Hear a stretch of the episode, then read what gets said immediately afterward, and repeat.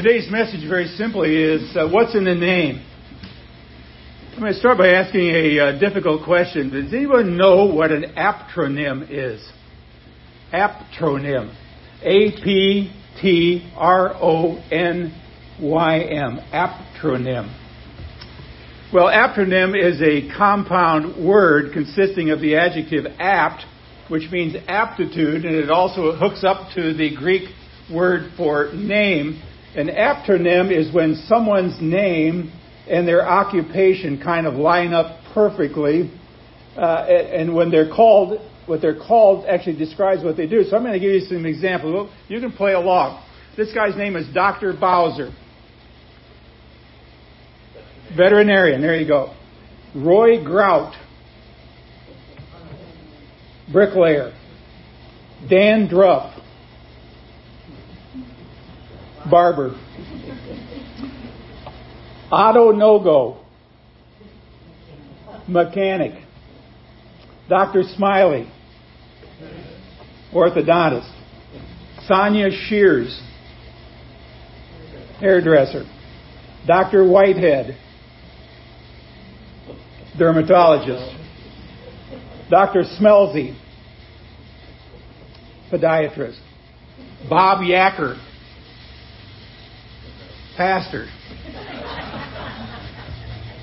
Now, you know, parents uh, go through a long kind of ordeal uh, trying to decide what to name their kids.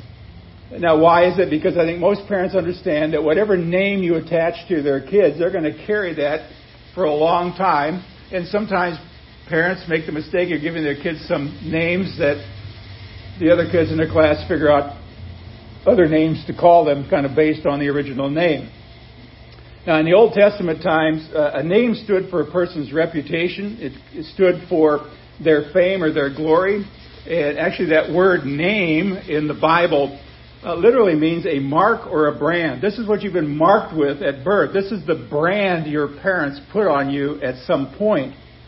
And a study of Bible names actually reveals a whole lot about people, uh, who they were, and how you would describe them. For example, uh, King David. David means beloved, and he was the beloved king for the most part.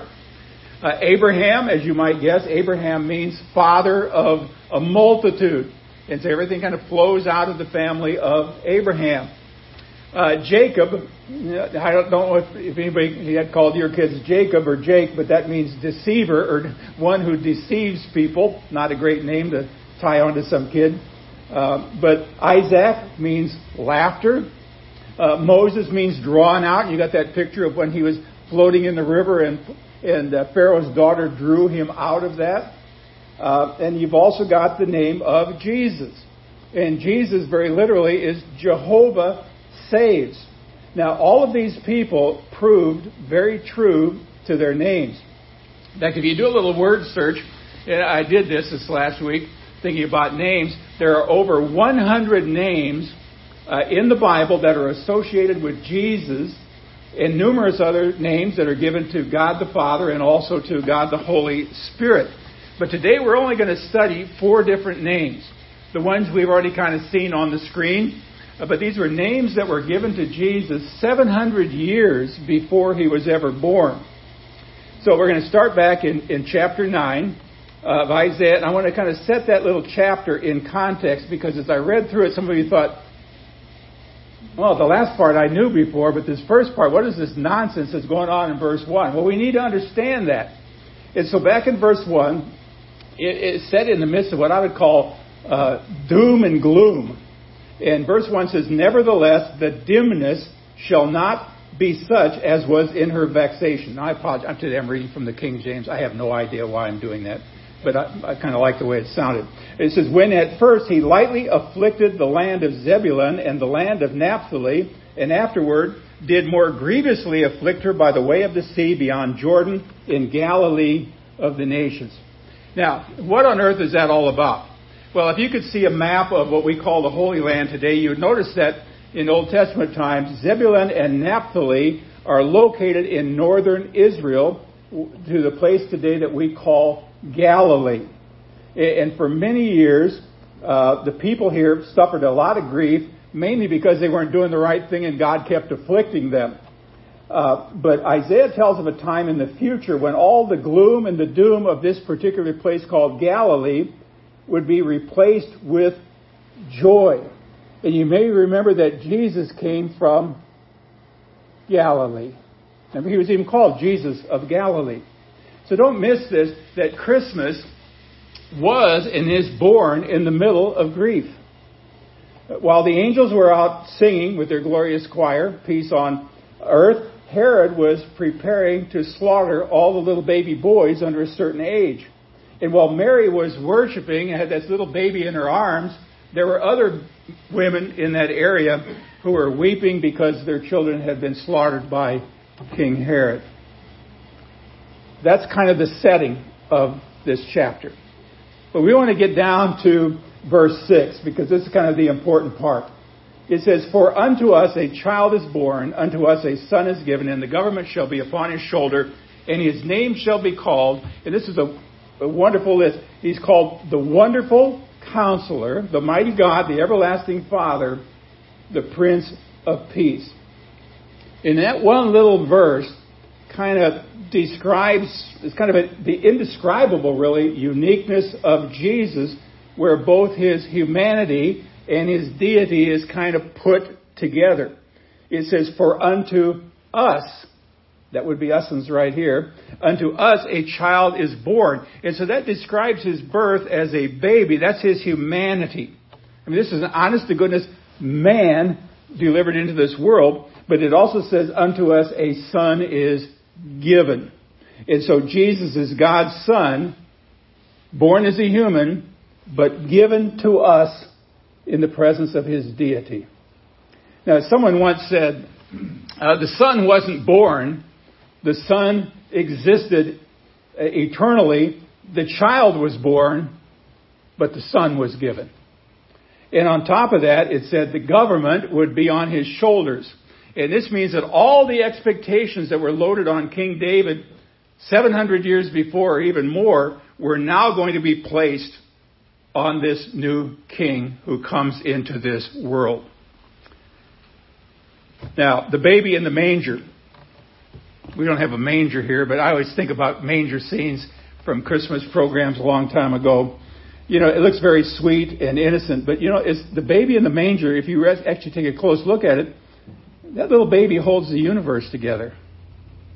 Now, sometimes those of you that have little babies in your house, the universe was torn apart by them. They weren't putting nothing together. They were like a little tornado that just lived in your house for a period of time. But this little baby here holds it together. That baby that was bo- that was carried in Mary's arms bore everything in the universe. Uh, the baby is the redeemer. The baby is the ruler of all. And part of the reason we've been inoculated by the incarnation and even kind of sometimes bored with a little baby in a manger is because we tend only to focus on the little baby in the manger. We kind of forget who he was and what he was called to do and be. Now, that little phrase that says, and his name shall be called, literally translated means he will justly bear his name. Now, I happen to know what my name means. It means spear. Okay? Direct, pointed, assaulting, in battle, in war. Okay, some of you may know what your name actually means. Nancy, I know, means gracious one. Somebody knew what they were talking about when they named her. But this little phrase, his name shall be called, means he will justly carry that name. And technically, all four descriptions make up his name. And, and it's, it's in the singular. It doesn't say these are the names Rather, it says, His name is. The big difference. That's similar to the fruit of the Spirit. Now, you would never say the fruits of the Spirit in Galatians 5 uh, as if you're going through a buffet line and taking whatever fruit you want. Uh, so, this is, you get the whole package in one. His name is Wonderful Counselor, Mighty God, Everlasting Father, Prince of Peace. So let's talk about those names. What's in the name? Well, first of all, I suggest you that he's profound. He's called the wonderful counselor. Uh, the word wonderful means full of wonder. Uh, it means to be Uh, exceptional or astonishing or extraordinary.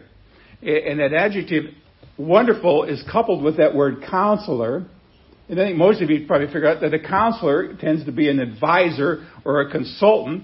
And so life is filled with all kinds of decisions you and I need to make. There's all kinds of details that come into our life on a daily basis. We've got some good, we've got some bad.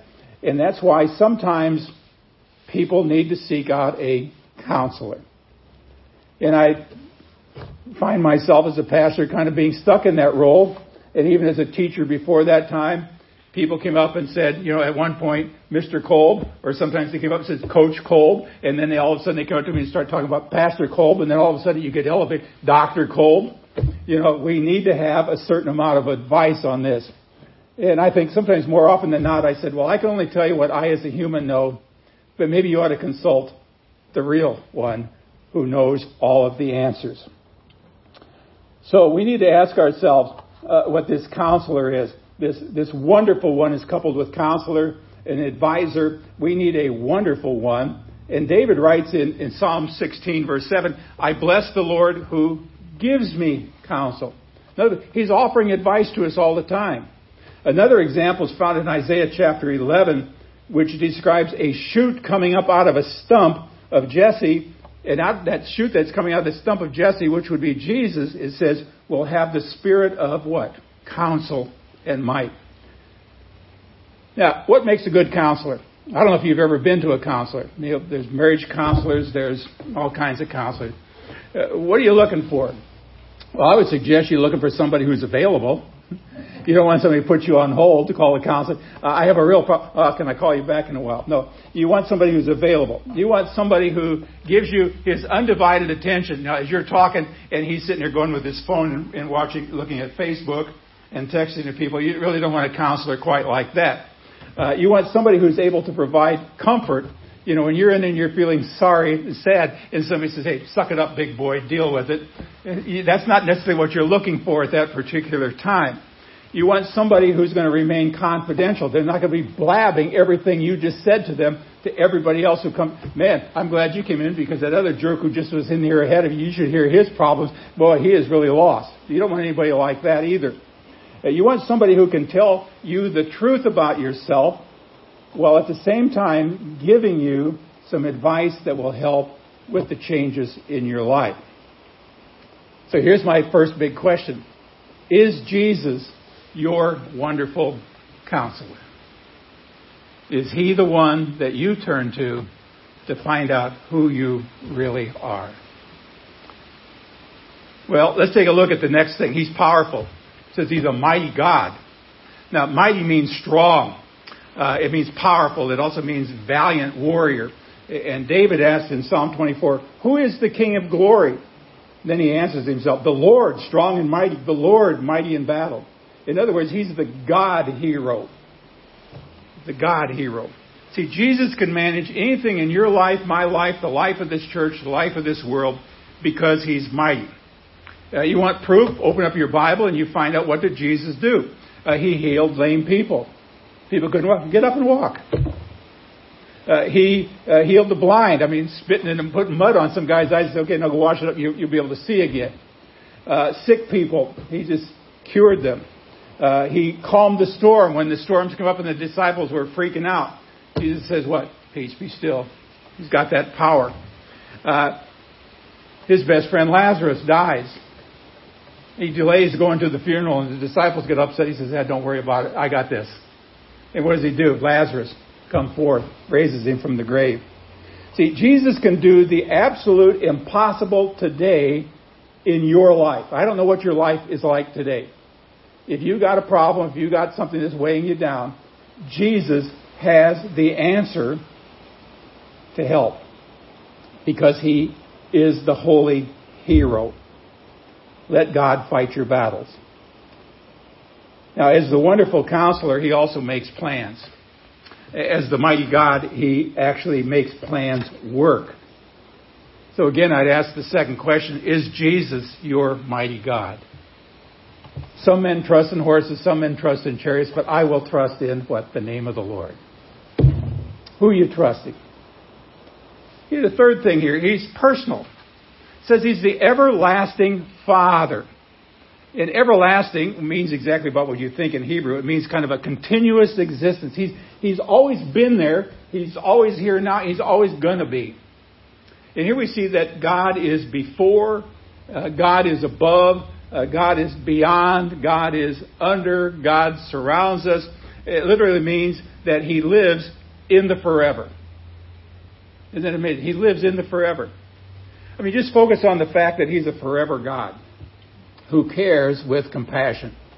Some of you know compassion is my, in, in the Greek, I love that word compassion. It's splanchnizomai. I like to say that. It's almost as fun as saying mercy, chesed.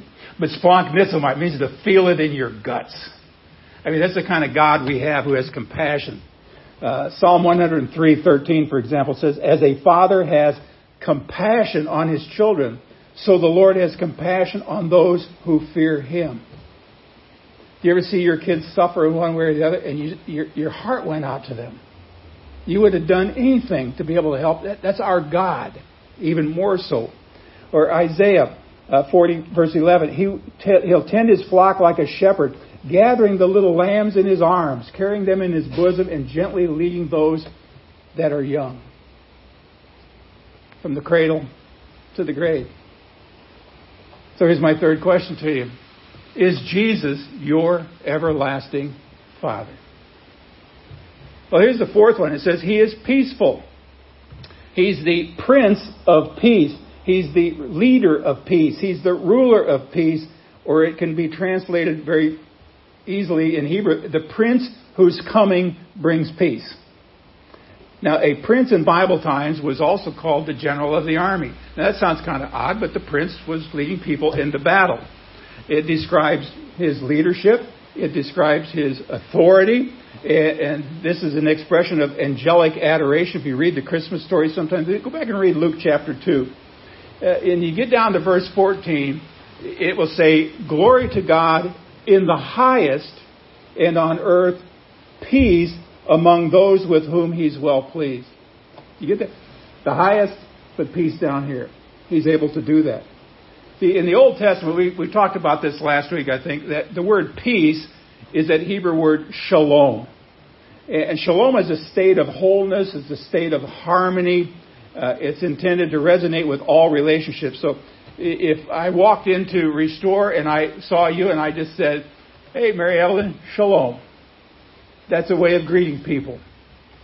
Uh, sometimes uh, you use it a little bit different. Uh, sometimes it's a wish for outward freedom. I know what struggle you've been through, but shalom. I'm asking that freedom come. Sometimes I might say shalom or peace be with you as a sense of well being. Uh, to people constantly harassed, people or peace was the premier blessing you could give somebody. I mean, if I were sitting as usual at Hollister Coffee Company and somebody decides to plop themselves down close and I get to talking to them, and all of a sudden they start talking about how bad their life has been recently. And uh, we get into a conversation. What should I help bring into their lives? But shalom. Peace. Not suck it up, big boy. Deal with it. Don't bother me with your problems. Hit the road, Jack. And don't you come back again. No more, no more. But shalom peace. I can't give you the peace, but I know somebody who can give you real peace. I can point you back to the mighty God, the wonderful counselor, all of those kinds of things. We also use this word sometimes in our services. Uh, in Matthew, or not Matthew, in Numbers, uh, chapter 6, 24 in 26, God actually gave Moses some words to use for people. And this is going to sound familiar to you. The Lord bless you and keep you. The Lord make his face shine upon you and be gracious unto you. The Lord turn his face toward you and give you what? Peace. Shalom. I saw the scariest, this morning on Facebook, I happened to, it popped up, the scariest cities to be living in during the Christmas season. One of them was in Missouri, St. Louis. Another one was very close to, I was born in Wheat Ridge, Colorado, which is a suburb of another one, Denver. We used to live up close to Chicago. It's like a lack of peace follows us around the country. Seattle, Los Angeles, a lack of peace. And this world can be pretty scary. It can even be scary here in Branson Hollister area at different times. And most of us find ourselves kind of grasping sometimes for the temporal for security. But in the midst of fear, in the midst of insecurity, the New Testament describes kind of three different spheres of peace. One of them is peace with God. That's that vertical dimension. We've got peace with God. That, that's one of the spheres. Now, peace of God, uh, that place takes place internally. I've got, I've got peace in my heart. And then peace also with other people, which is horizontal. So I've got it covered this way, this way, and that way. So another question to ask you this morning is Jesus your Prince of Peace? When you feel hopeless, hapless, and helpless, you're frenzied, you're running around, as they used to say, like a chicken with his head cut off. Or as my grandma used to get it wrong, running around like a chicken with his legs cut off. I never understood that one, but I kind of got the general idea what she was trying to say. Now, I like the last part of Isaiah 9, verse 7. It says, The zeal of the Lord of hosts will do this. Now, the word zeal means an intense, intense passionate desire. Uh, Jeremiah 59 or Isaiah 59 17 says, God has wrapped himself in zeal like a cloak. So God is, is greatly and genuinely desirous of seeing his plan of redemption work in your life and in the life of all people. In that phrase, Lord of hosts, we've looked at that any number of times in the, in the last months as we've been going through the book of Psalms. Jehovah Saba, the, the Hebrew, which means the Lord of the angel armies. God has charge of all the armies, and He's got at least three kinds of armies at His disposal. And I, there's something really cool I, I discovered as I'm reading through this this last couple of weeks. God used all three different kinds of armies to activate the first Christmas. You ever think about that? He activated the Roman government to call for a census so that Jesus could be born in Bethlehem. He also caused the stars, the star in heaven to burn bright enough to get the attraction of some wise guys living in the Far East to get them to come hundreds of miles. And then, when Jesus was born, what did he do? He unleashed an entire army of angels where they sang Handel's Messiah, what we know as Handel's Messiah, to the shepherds. See, he, he has arranged all the details of his plan to deliver you from the bondage of sin and offers you his profound counsel. He offers you his powerful character. He offers you his personal comfort. And he offers you his peaceful countenance. Now, all of this, and yet the most important part of Isaiah 9 6 were the first three words. Remember the first three words of Isaiah 9 6? For unto us. For unto us. We actually see them repeated. For to us a child is born. To us, a son is given. So the gift of Christ is a personal gift to us. And remember, a, a gift requires a response. It's what I sometimes call a gift for a gift gift. but if somebody gives you something nice, you, you, do something nice back. If I put a gift underneath your tree, uh, you may acknowledge it. Um, you may admire it. You may even thank me for it. Uh, but it isn't really yours until you unwrap the package and take it for yourself. And so that's just simply Jesus calling you by name. Now, we've talked about his name today, but he also calls each of us by name. He knows us. And he says, just like I was born into this world to save a family, I want you to be part of the family, and so I want you to recognize me as your father. Last question. Will you call out to the only name given under heaven by which you must be saved? Will you call on your Father? We're going to get a chance to do that a little bit later when we go through the Our what? Father.